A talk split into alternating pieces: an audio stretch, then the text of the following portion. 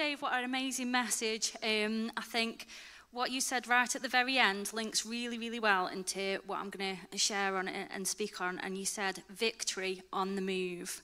And I want you to all hold that in mind um, as I share um, on a different psalm, Psalm 37, today. Um, the reason I chose this psalm, I'll be really honest, is because it holds one of my very, very favourite verses in it, which says, Delight yourself in the Lord, and he will give you the desires of your heart. What I didn't realise was that's one verse out of 40. so um, I was a little bit overwhelmed whilst I was preparing to kind of think, what on earth am I, how am I going to capture 40 verses within 10 minutes? Um, but hopefully I've, I've done an okay job and we'll kind of pull some themes out to kind of help us um, get something from this psalm because it's it's brilliant. And i think that verse in itself for me through my life has held some really important truths for me. So i know that there's been times where i've wanted my own way and i think my life would be completely different um, had i been in charge of it all and not kind of followed what, what god would have for me. So what i've noticed is that when i've delighted myself in god when i've spent time with him and fully immersed myself in him his desires have aligned with mine, or my desires have aligned with his, and there's been a lovely outworking. Um, excuse me. So, um, just a little bit about this psalm. Um, it was written by David, and in verse 25, we learn that it was written in his old age. So it says, I was young, and now I'm old. so I just want to encourage you all, just for a moment, to just have a little think about what's the best piece of advice that you would give your younger self. Hmm. Yeah. I think the test of time like is amazing in, in terms of hindsight is a wonderful thing, isn't it? we can look back at our lives and notice things that we could have done differently, things we could improve on, just because of kind of the, the years of wisdom. And I think when we read Psalm 37, David is sharing from that place of, of wisdom. Um, he's been through the ups and downs and everything in between. So for me, I think it's really encouraging to kind of hear what he'd have to say to us in his old age. Okay, so um, some practical things about the psalm as well. It's written in a really poetic, acrostic way, which was quite amazing. So basically, what that means is um, at the start of each kind of stanza or section, it follows um, an alphabetical order in the Hebrew language. So it's almost like the ABC, which I really like. Obviously, it gets a bit lost in translation as we translate it to English. But what I like about it is to think about it as David's kind of ABC to, to life. Um, so, I, I did try to think of some really poetic titles for my little sections, but I, I, just couldn't do it justice. And I'm more of a picture person, if I'm honest. So, what I thought today was that we would have a very clear picture um, and we would work our way through it, if that's all right. So, the first part of my picture is a window. Okay, so what I've entitled it is A Window of Wisdom. And that's what I believe this psalm is. So, when we think about a, win- a window, it's a framework um, it's a, and my first point is it's a framework to freedom. So, again, like I said at the start, there's a lot of verses. I'm not going to read every single verse, but what I have done is try to kind of depict um, the verses that, that link with, with the point, if that makes sense. So, um, the, the Psalm 37 is sort of split into into two main kind of approaches. The, the first approach is kind of a list of instructions. So David kind of contrasts what godly living looks like versus what wicked living looks like. Um, and he, he kind of tells us what, what it is to be godly and righteous. So if we can have the first set of scriptures, I'm going to read through um, and sort of highlight the bits to take note of from an instruction point of view. So if we think about that window, this is our framework that we're working in. Okay. So first of all, do not fret because of those who are evil, or be envious of those who do wrong. For like the grass, they will soon wither. Like green plants, they will soon die away. Trust in the Lord and do good Dwell in the land and enjoy safe pasture. Take delight in the Lord, and he will give you the desires of your heart. Commit your way to the Lord, trust in him, and he will do this. He will make your righteous reward shine like the dawn, your vindication like the noonday sun. Be still before the Lord. Wait patiently for him. Do not fret, again, when people succeed in their, way, in their ways, when they carry, carry out their wicked schemes. Refrain from anger and turn from wrath. Do not fret, again, it leads only to evil. And then verse 27 says, Turn from evil and do good, then you will dwell in the land forever. And verse 34 Hope in the Lord and keep his way. I know that was a big chunk of reading, but hopefully you've kind of gathered there that there's a there's a whole set of instructions and it's not like really specific and precise of like don't worry about x y and z but actually just don't worry. Don't don't fret. Don't fret. And actually, you know, in, in, terms of what does my way look like, like Dave's mentioned, your ways will be different to, to my ways, my plan, or what God's got for me, it will be different to what God's got for Steph or for Ben or for Rob.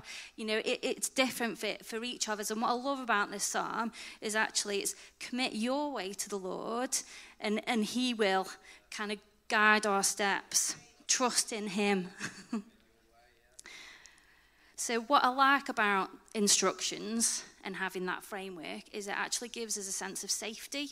So, obviously, when um, when there's building work or when there's houses that are being built, there's scaffolding around the buildings, and I guess that's what I see um, that framework as being like for us. These sets of in, set, this set of instructions is like that scaffolding around us to to build that strong structure and what I was thinking about was how, how we learn.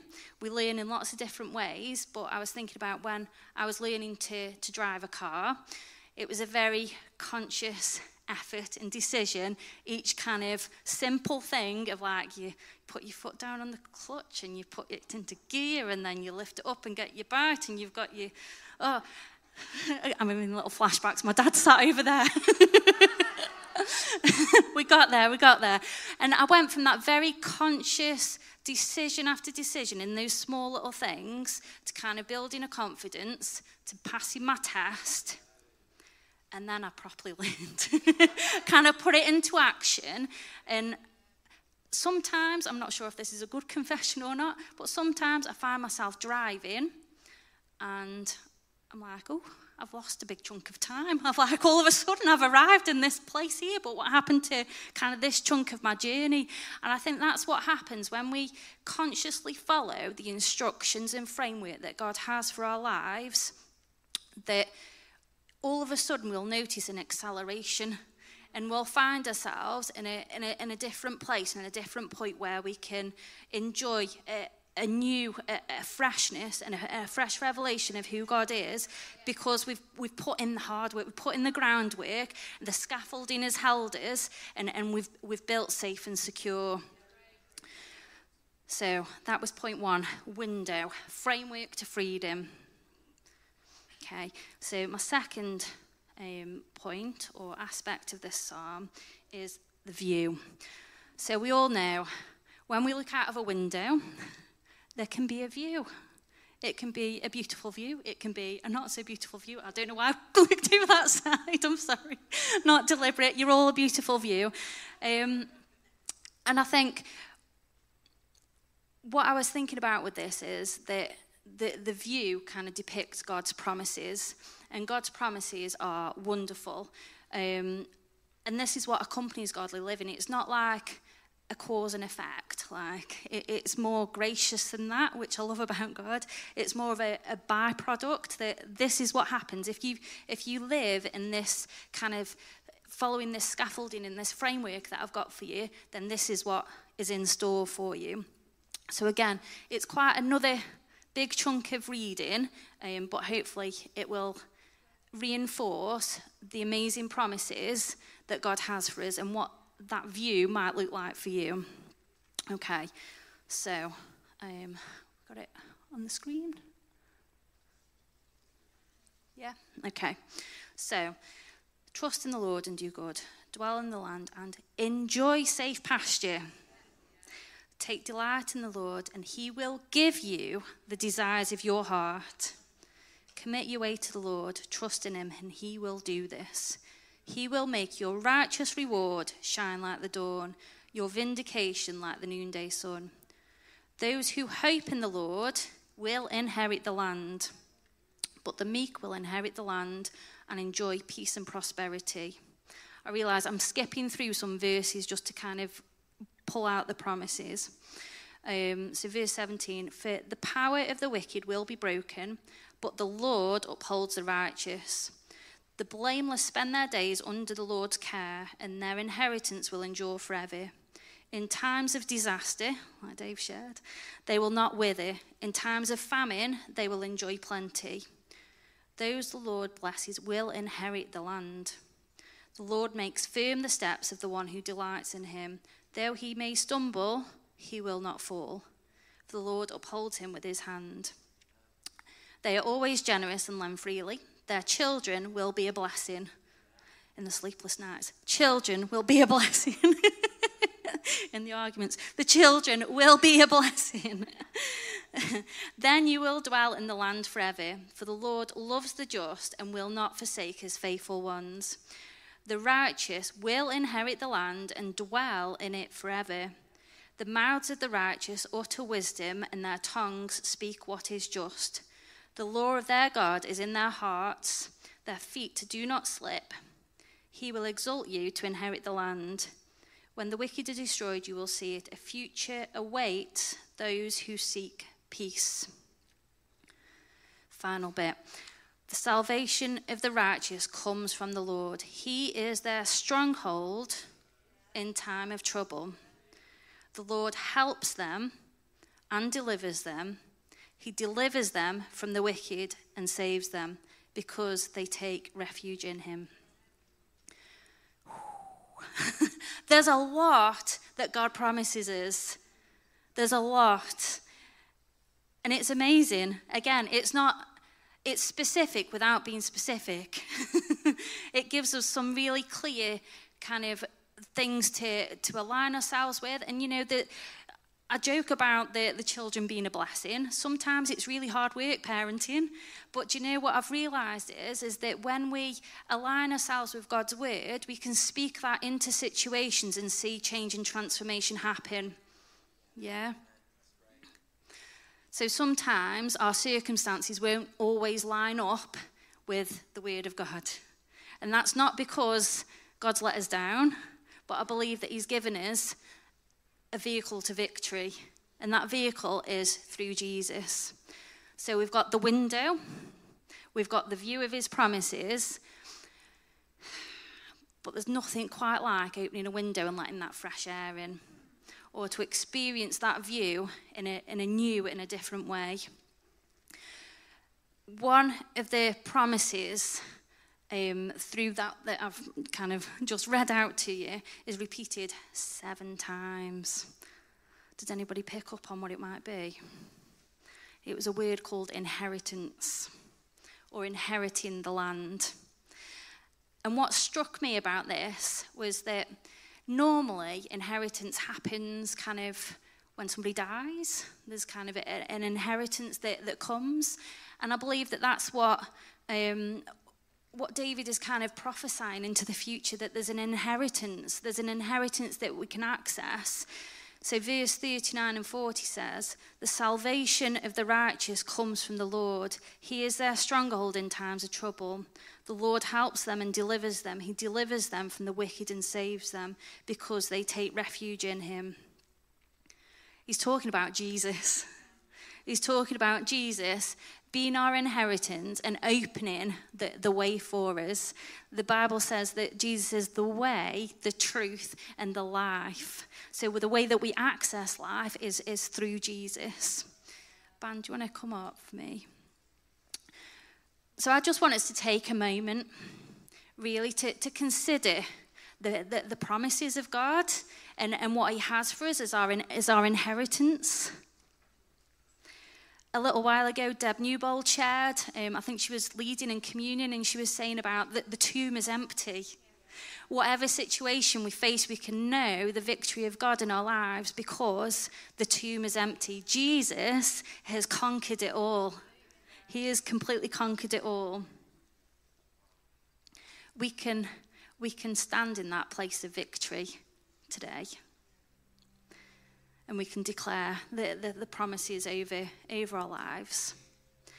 So I just I just want us to take a minute because I think there's a few little practical outworkings that, that we can consider in, in this moment. I guess the, the first one is perhaps an obvious one, um, but really important and, and kind of integral. That ultimately, it's about accepting Jesus into our lives, it's accepting Him daily moment by moment, declaring that actually it's His way, not my way, and actually I want my heart to align with, with His heart. But, you know, maybe you sat here today for, and, you know, you've, you've not heard about Jesus in this way before. And I just want to give you a moment and an opportunity to consider do I want to accept Jesus into my life? Maybe, maybe this is a, a first time decision. So I just want you to to just take a moment. And it might be that you sat there and your heart's like racing and beating really fast, and that's that's Holy Spirit kind of prompting you and saying, Jesus is real. You know, these promises that Jo's spoken about this morning, they, they can be for, for you just as they are for me. The second um, kind of outworking is the framework that David shares. Don't worry, don't fret. Delight yourself in the Lord. And you know, delighting yourself in the Lord will look really different for different people. It might be serving in church, it might be serving your family, it might be serving in your workplace. Ultimately, it's about having Him as front and center and having Him as your focus. as I was preparing this message, obviously I've, I've spoken about kind of the, the inheritance um, and I just really felt like maybe there's people in this room that maybe feel like they've been robbed or they've kind of lost their inheritance or life isn't working the way that it should work, and actually, you know, I don't see how how scripture lines up with, with my situation right now. And I just want to I want to encourage you this morning that God knows, He sees, He cares, and He loves you. There is more for you this morning. There is an inheritance. There is, there is a victory. There is a crown of victory fit for you this morning. The band are going to lead us in a song just now.